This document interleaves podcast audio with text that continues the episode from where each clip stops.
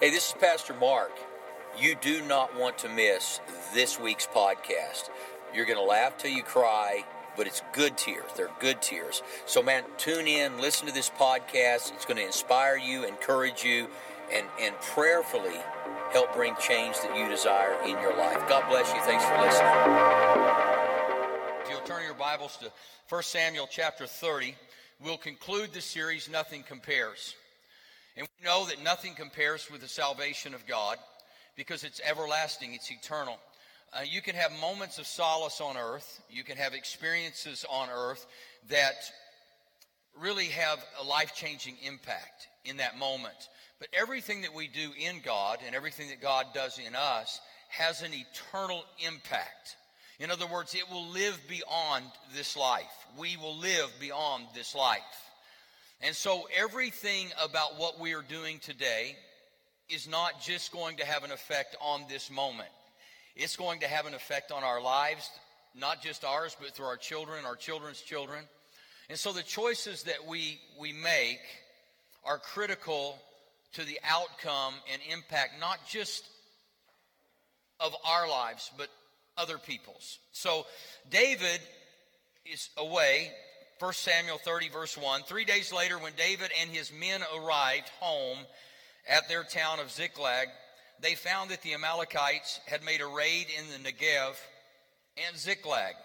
They had crushed Ziklag and burned it to the ground. Now, just that alone would be enough to dishearten most people. Why even try? You know, we're doing the best we can and bad things are still happening. Any of you been there? You're doing the best you can. You're doing everything you know to do that's right, and difficulty still finds its way to your doorstep or your life or your profession or whatever it might be. And the temptation in these kinds of moments would be number one, to look to heaven and shake your fist at God, or just to say, you know, God, you're sovereign, I give up.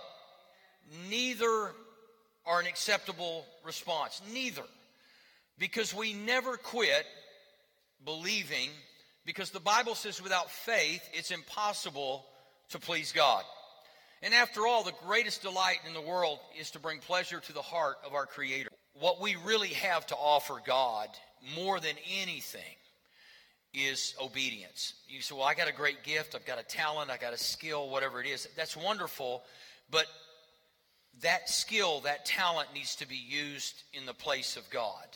In other words, in order for the plan of God to be fulfilled, the will of God must be in operation in our lives. So if I God, for me, find that and obey that, and then I will intersect with that purpose or that plan.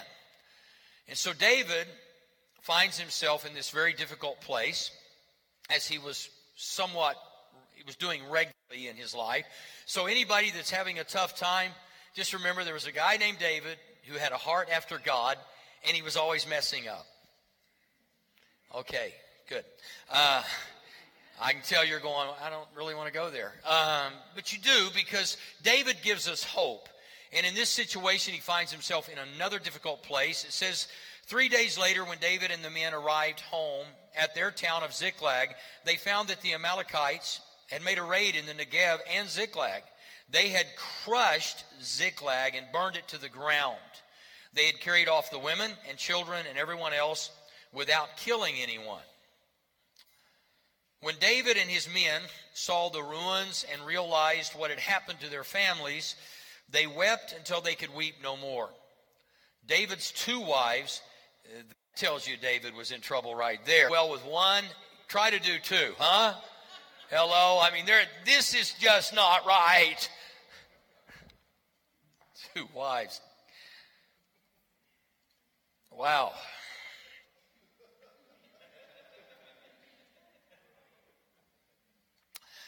And then one named Ahinoam from Jezreel and Abigail.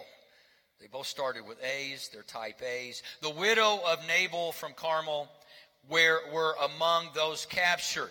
David was now, listen to this, in great danger because all his men were very bitter about losing their sons and daughters, and they began to talk of stoning him. But David found strength in the Lord his God. David found strength in the Lord his God. Now, the reason I want to emphasize this one verse is because each and every one of us will always have people in our lives that will challenge our faith, our Christianity, our peace, our mercy. There'll be people, and in this moment, David had led these people. And how many of you know that people love you when everything's going well, but it's not David's fault that Ziklag was raided.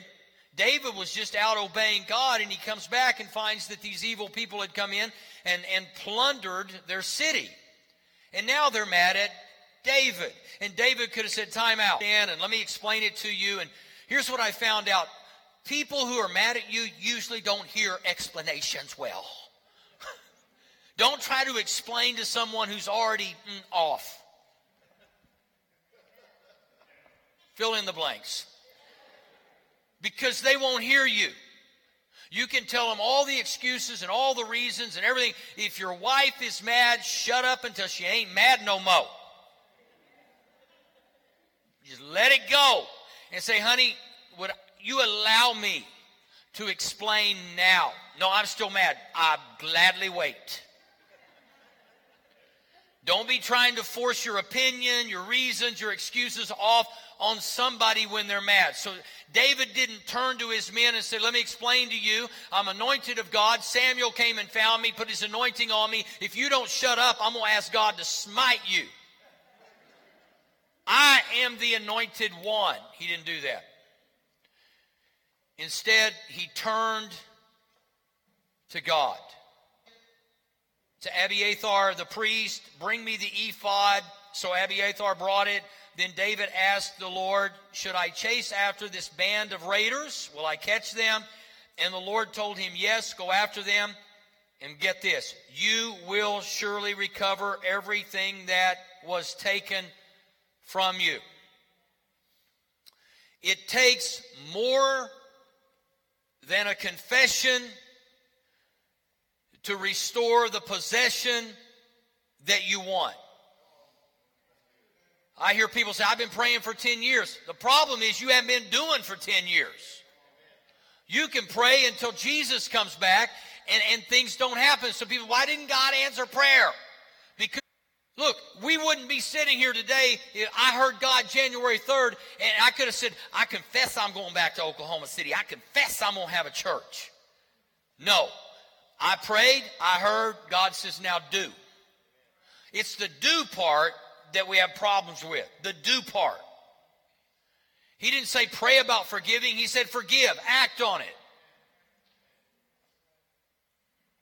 Praying for money. He didn't say pray for money. He said give and it'll be given. Stop praying and start obeying because there's nothing compares with obedience.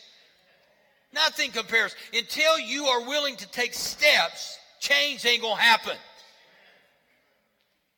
So if you've been praying about money, stop praying about it. Start obeying the word of God. I'm not taking an offering right now, but this the anointing is all over this. I've been in church work way too long. Please pray, Pastor.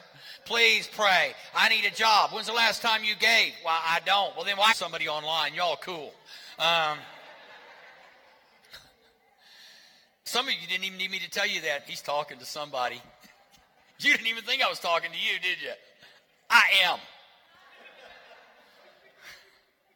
Surely, God didn't say maybe, possibly, it could happen. Surely, recover everything that was taken from you. Then it goes to verse 17 David fought them from dusk until the evening of the next day. That's a long time to fight, folks.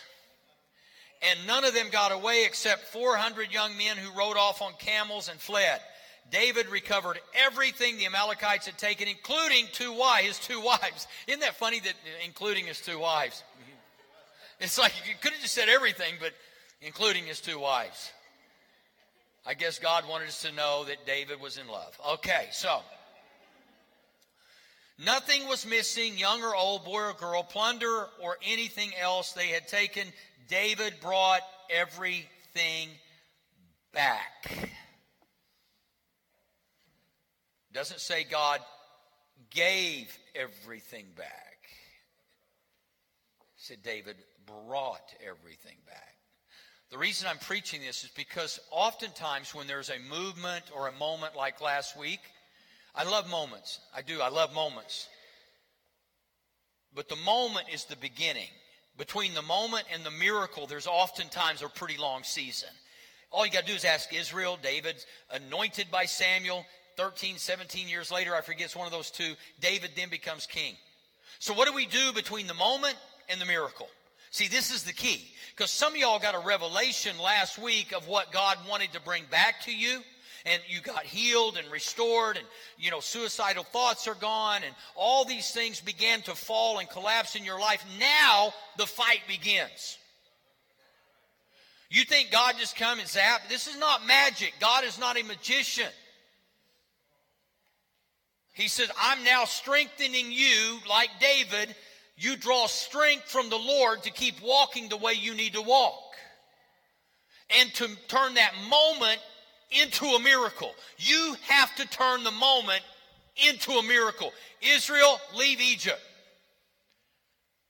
Now, if Moses would have given me the travel schedule, I might have stayed in Egypt and gotten three meals a day. I had no idea it was going to take 40 years to get from where I was to where I want to be. And they're murmuring and complaining and whining. And if I'm Moses, I'd just say, God, can we start over? Can we put this baby back in the womb? Do I have to deal with these people? They had a moment and they knew it was God when when Egypt is dumping gold and silver and everything on them. Just get out of here, man. We can't handle you Israelites. 10 years, same thing. 20 years, we're not seeing a thing different. We're still going around the same mountain because I carved I carved my name on it, MC plus CC, whatever. Remember how you used to do that when you were a kid under the bleachers, carving in the desk, and then you break up the next day? How stupid were we? You got a knife and you're you're putting it in your desk, and the teacher gets you get swats for carving in the desk, and then you hate her tomorrow.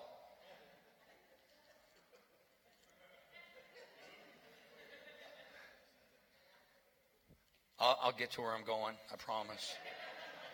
I'm not in my notes. I got to figure out where I'm at. But you got to, I, just want to challenge you because I love moments. I do. I love it when God shows up and I love it when tears flow and I, I love it when I feel healed. I love all of that. But it's a moment. You have to create a movement that gets you to your miracle. See, God might have released you from depression or caused by your bitterness and unforgiveness towards somebody, guess what you got to do now with the joy that you have? Call them and say, Forgive me for hating your freaking guts. Okay, you don't have to go that far, but you. I probably would because I just want them to know how bad hitting them now.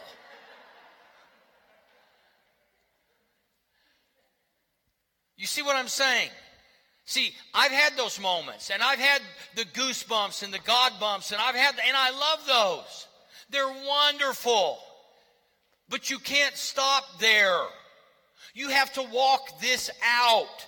You have the strength. David could have played the pity card, the position card. I'm the king. Forgive me. Woe is me. I didn't know this was going to happen. But David turned to God and said, Now, God, this, this is messed up. How do I get from this moment to my miracle? What do I do? You got to pull yourself up and say, God, I'm going to walk it out. Nothing compares with obeying God. A lot of people say, well, you know, we're thinking about doing something, but, you know, we looked at the pros and cons. I don't, I can't find the words pros and cons in the Bible.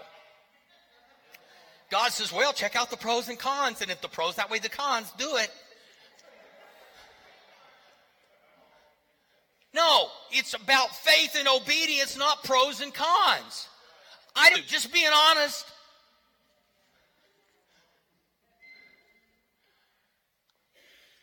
I don't know about y'all. and I mean, I'm, I'm happy, I'm at peace, But then God says, okay, I want you to, I want you to go back to Oklahoma City, where your whole life was exposed to the earth. And therein I will be blessed and I will bless you. Like, God, can I just disappear? Could we rewrite the script? What am I saying? I'm saying you've got to stand up. If God, I had a moment January 3rd that created a movement to come back here, and let me tell you something the miracles are on their way.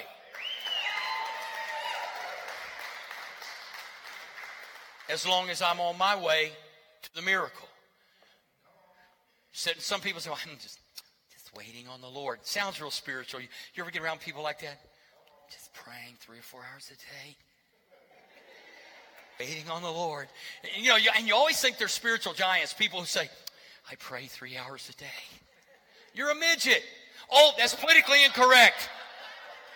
You're vertically challenged in your faith. If all you're doing is sitting there and praying three hours a day, get up and do something. Now, any apostle of prayer will be mad at me right now.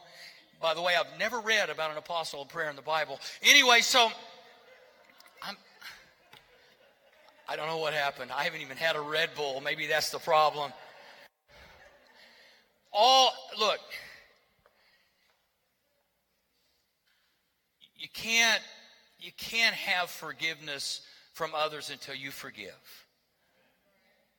You're not going to be blessed until you're a blessing.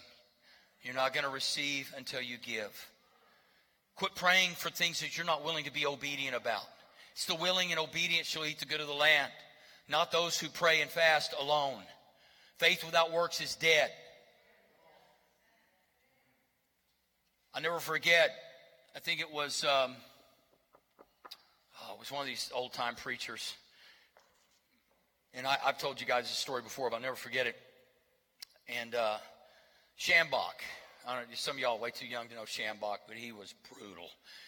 Guy came up and said, Give this young man a job with long hours, hot and sweaty and dirty, God. Help this young man.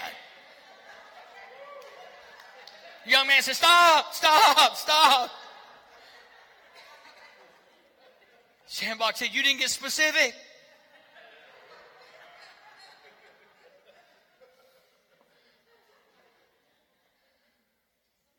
know in order to go. There's a distance between your moment and your mirror. Know where you're going. God is your goal every day. God is my goal every day. People say, What's your goal for the church? God is my goal for the church. No, no. I mean, how many people do you want? God is how many people I want. Because inside God is all the people He wants, not all the people I want. Because there's some people y'all need to be praying out of your life, not into your life. Yeah. For instance, if, if you're not a notorious sinner, you're going to hate Mosaic Church OKC. If you're just not a notorious sinner and you're just you're really good, I can send you some churches that you need to go to because you ain't gonna like it here. We allow access into our soul uh, we, we grant people access into our soul that we should never allow into our soul. So when somebody says something like, with all due respect, I'm getting ready to knock you on your. Or when somebody says, Can I tell you something? My response is, No. To be prefaced with, Can I tell you something? It's not good. It's like I'm going to blast you, and but I want to soften it right before I hit you in the gut, knock the wind out of you. No, no. Some of y'all have people call and say, "Can I come over?" Say no. hey, I'm just calling. Can I come over? It's they're not really asking; they're warning. That's a warning. So you, just say no. You'll freak them out. You got a minute? Nah, I don't. I'm just trying to help you with life here. So much of disobedience is the result of answering those questions wrong. And we get off course. Can I talk to you? Can I? Uh, uh, uh. You know, you have the right to obey the Lord. We're correct. The reason I say this is because David could have been distracted by the men wanting to satisfy their criticism or their, you know, all of that and chose not to. Okay? So you, you have to make sure that access is not granted carte blanche just into your life and your world, first off. Greatness does not, is not the result of a multitude of people around you, but God being the goal in you. Now, the first thing that you have to do, and this is what David did, is agree with God's plan. If you're going to ask God about something, then be ready to agree with God. Okay? So, if I ask God, God forgive me, then God's probably going to say, oh, and there are five people you need to forgive. Hold it. Then stop praying if you're not willing to do it. God bless me financially. Stop praying if you're not willing to give. Stop asking for forgiveness if you're not willing to forgive. That's what the Bible says. These are things, so obedience, nothing compares with oh, painful obedience. Because it is painful. Every kid that you and I have, and every one of them that we've raised, I mean, they're just born sinners and they're going to behave as soon as they can. They're just waiting on the opportunity. God gives most of us 10 to 12 months before all hell breaks loose. It's when they start walking. Don't touch that. Really? What are you going to do? Oh, it's cute. I'm going to count to three. They don't even know what three is. Are you serious? One, two. You expect them to obey when they can't count? It's not even fair. Just go ahead and deal with them. One, two. Then, then before long, by the time they're 16, you're counting to 80. I'm going to count to 80. And you better be home by midnight. I'm counting to 80.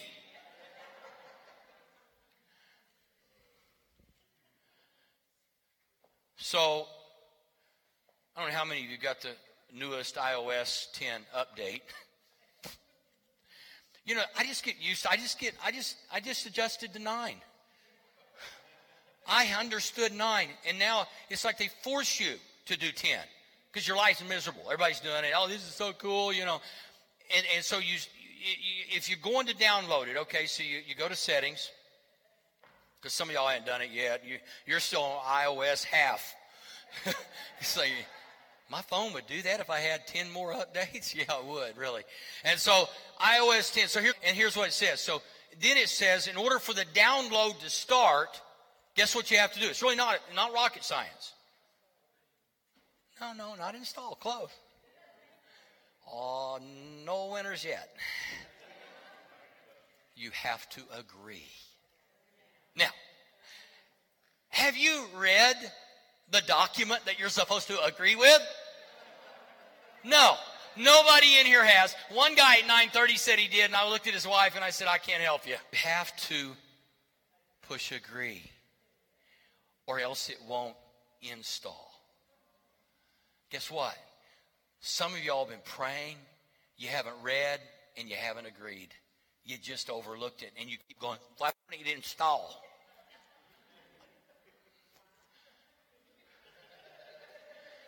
And you just, I'll, do it next week. I'll do it next month. All you have to do is agree. Jesus said, if any two of you agree on earth is touching anything, I would do it. But agreement takes action. You, you, you have to push the agreement. You have to walk out the agreement.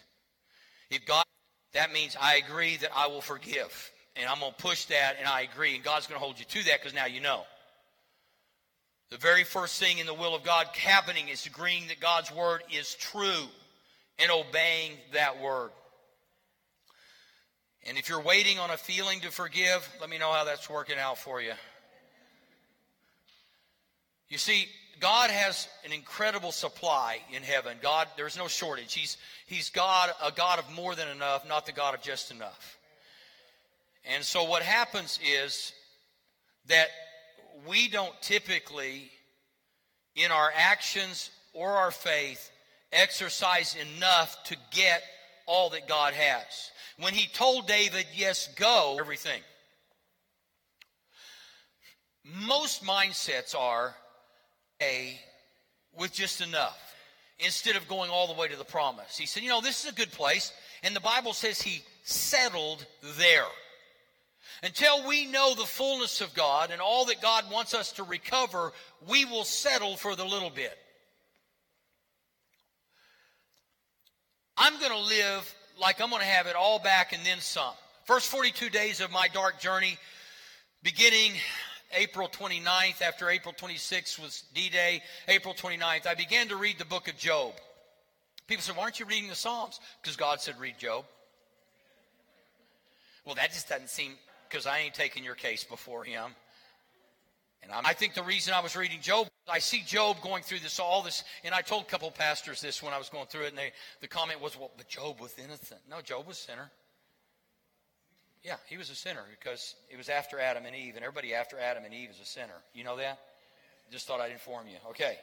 So it may have, Job's situation may not have been connected to a particular specific sin, but he was playing God. It said after his kids were partying and reveling, Job would always go over to their house. So Job was trying to play God. Boils. He's he, he's got he's got boils all of you. And it, can you just when the, about you, but that just kind of gets all over. Sitting around with clay, scraping. That's a facial. yeah, come on in. We got you covered. Um,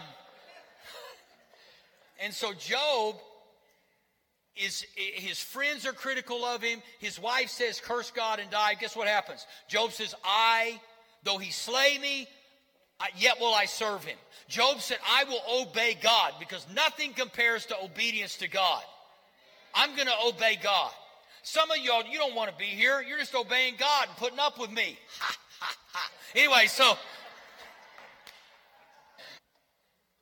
I get it. I mean, I didn't want to be in Oklahoma City, but I'm obeying God and I'm loving it. Kind of. Um, really am. Problem is, we don't put enough demand on God. Or, for those of you really that bothers you, we don't put enough demand on God's promises. David, he told, surely, he wanted David to know, it's all coming back. You don't settle for less. You go through every tent, you go through every desolate place, whatever it takes. I want you to have it all back. David could have easily said, No, we'll just get our children, we'll be done. We'll just, we'll just get apart. We, we, we don't need much. You ever heard anybody say that? We really don't need much. Guess what? You can't get an abundance. You need over. I'll tell you right now, I want to be so loaded that somebody comes up and says, You know, I don't have a car. What do you want? You say, that's ridiculous. Is it really? Is it really ridiculous? I don't think so. I think that we don't believe for more than enough because we wouldn't know what to do if we had more than enough. Barnes, a guy, I spent the day with Bill Bright, Campus Crusade for Christ, just not long before he, at his home in Florida.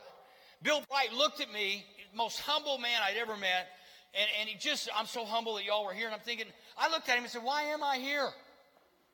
You, I'll never touch a tenth of the world that you touched. And he said, Let me just tell you what, how we operate here. I still to this day cannot believe he said this. He said, Mark, at the end of every day, Campus Crusade for Christ is broke. We spend it all every day. And we believe God tomorrow to provide for that day brilliant man. And I'm thinking, how can you be that brilliant? We're told we got Dave Ramsey, we got Larry Burkett. You can't operate this way. What he was saying is, my goal is God. Obedience to God and winning people to God. Challenge me. But every day, if you go home and read Google Bill Bright Campus Crusade for Christ, it'll blow your mind.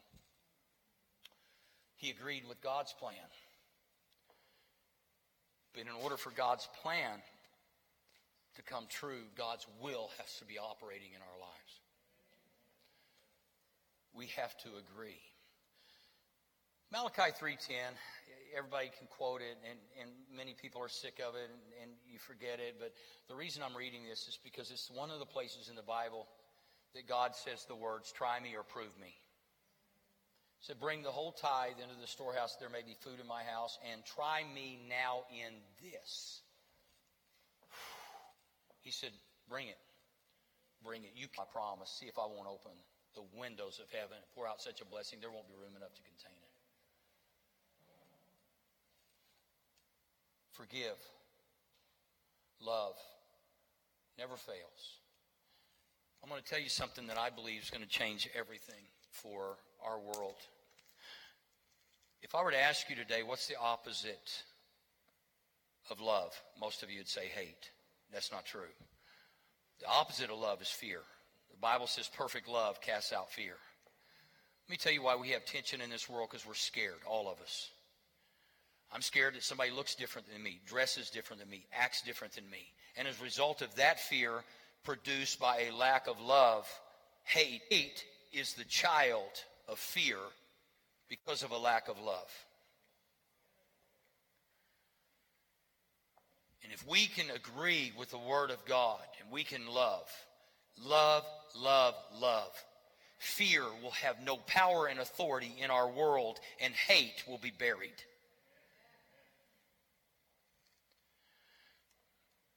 That's the bonus on this CD. Agree that it will work for you and not just others. David agreed it would work for him. He agreed it would work. Our actions are an expression of our agreement. My actions will tell people more than my words will ever tell them.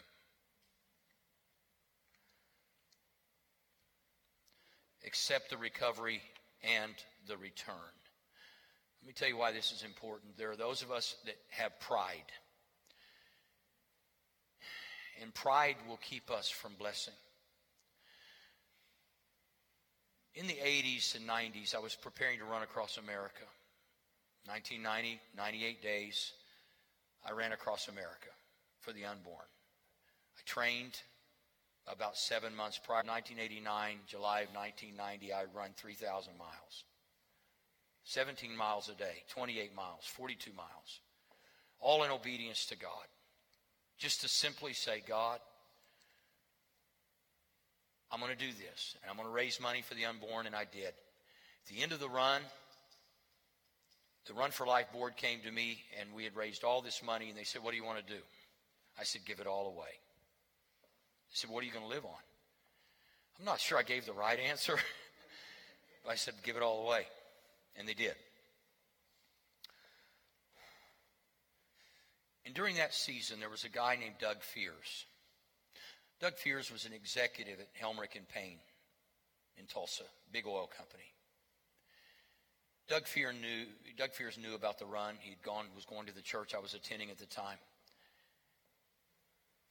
And I grew up in a very John Wayne home, pull yourself up by your bootstraps, you know, type guy. My dad never asked for anything, told us to never ask for anything. But when you don't ask for anything, it's often pride as well. And so we were taught, don't ask for anything. So this guy calls and finds out, gets my number from the pastor, and calls me. He says, Hey, Mark, you, I got some clothes I'd like to give you. You got to understand, I just given all the money away. And, and I remember him coming, and, and he did this over time, and it, it was killing me. I had never received anything like this. I mean, this was top of the line stuff. And, and my pride was killing me because I wanted God to give me the money to go buy my own thing. That way I could say, I make my own money, I made my own way. And God said, No. It was during that time I learned to receive. Accept the recovery, accept it. So here's what I'm saying. God has often brought stuff before you that you didn't know was God because pride stood between you and receiving that. Now, I'm not telling you to go up to somebody. I'll never forget. Brother Osteen told me, he called me one time. He said, This guy came up to me and said, said Brother Osteen, Joel's daddy, said, God told me to tell you that you're supposed to give me your car.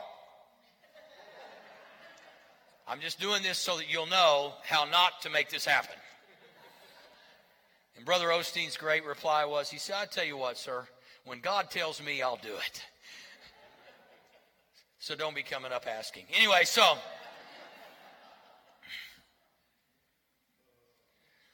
See, false humility, pride, guilt, shame, those are the enemies of recovery and restoration. And uh, those are things that will keep you from the place that, that God has you. For me, being back here is a part of that restoration recovery process. really is. Um, I moved into a downtown apartment April 2014. At that time, one member of my family was talking to me. Only one. That was my daughter, oldest daughter. I would wake up in the middle of the night and I would be having panic attacks. I'd lost everything, I'd lost everybody. I'd lost respect, I'd lost reputation, and now I'm losing my mind. And one particular night, I was sure I was going to die, so I went to the door of the apartment complex. I unlocked it. And I thought, if I die, somebody will be able to just walk right in and find me. They won't have to turn the knob on the door. They'll just know it's unlocked so we can walk in. Walked in the kitchen, grabbed the bar with both hands, and prepared to die. And it was in that moment that God said, Now I got you. That was a turning point. The worst point, turning point. To accept the recovery of God. That was the beginning. And, and I thought, okay, great. I'm going to make it. I'm going to, I didn't call an ambulance only for one reason because I thought, it'll work for me, man. People walking around, I'd be like, ah, ah, ah. Anyway, so that's the only reason. But it was that moment, that moment that started working toward the miracle. Saying, God, in your presence is fullness of joy. Be present in this moment so that joy can come back to my life. It's been two and a half years, gang. Let me tell you something. Two and a half years. There were days I wanted to disappear. I called Bill Wilson in New York City about a year ago. Some of you know Bill, largest Sunday school in the world. 30,000 kids are ministered to every week in New York City. I was having one of those days where I just thought, God, I don't want to die, but I do want to disappear. I just want to disappear.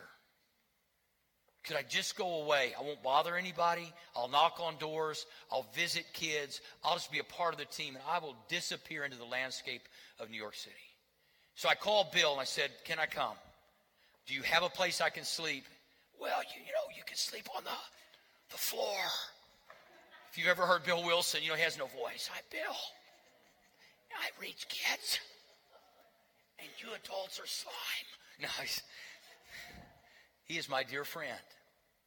And so he, the open door was to come. And once again, I had to go back to a moment to get to the miracle. It's been a long journey. It's been a long journey. Not being able to tell people the truth, I never wanted to leave. I went through a full restoration for a year, hoping to be restored and reinstated, and it didn't happen. And at that point again, I was tempted to get bitter.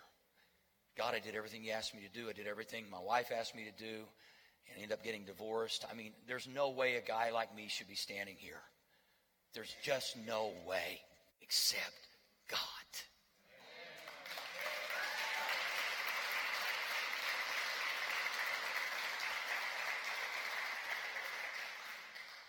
On 9 11 of last year, I got the phone call that I was being divorced. And I thought, God, Certainly, you don't use guys who had affairs and divorced. This is a double whammy. And I just thought, you know what, God, I'm never going to hide. Shame and guilt will not have my destiny. And you know what? You got to know who I am and I have any perfect people here. It's really awesome.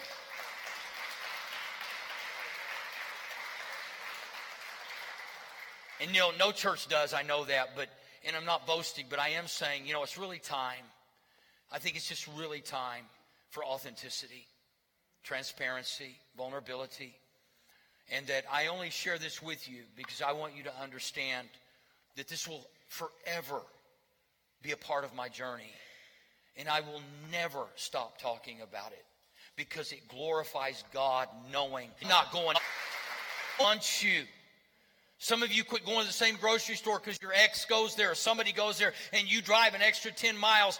Go to that grocery store, sit outside there and wait for them to show up and walk in with them. What are you doing?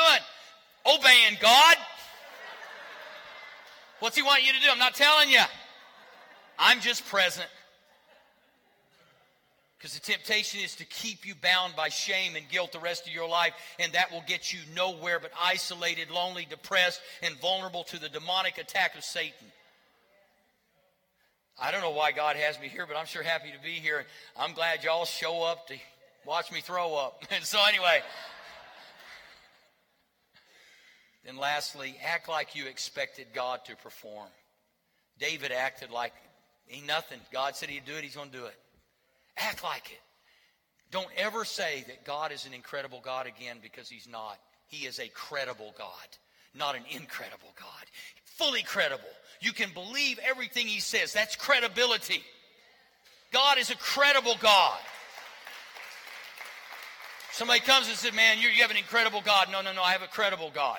He's very credible, reputable. He's an awesome God. David knew how credible God was. And throughout his life, he experienced the credibleness of God. And the way he did it was he obeyed the Lord. He just simply obeyed the Lord. Nothing compares to obedience. Nothing. And I mean that. I mean, seriously, I know, I know that people are watching me. Some people are waiting and hoping I will fail and I'm sorry for that.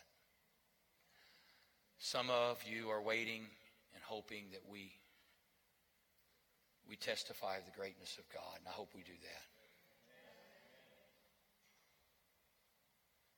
The Bible says that we overcome by the blood of the Lamb and the word of our testimony. Never stop telling your testimony. Never. I'll never stop. I prayed about this. God, how often do I mention and when I use the, the word affair, it's, it's, it, I have to overcome my mind. Uh, every time I say that, it, it, it so is not me, but it is a part of me and my story, and it will forever be a part of my story. But greater is God in me than the story that is before me.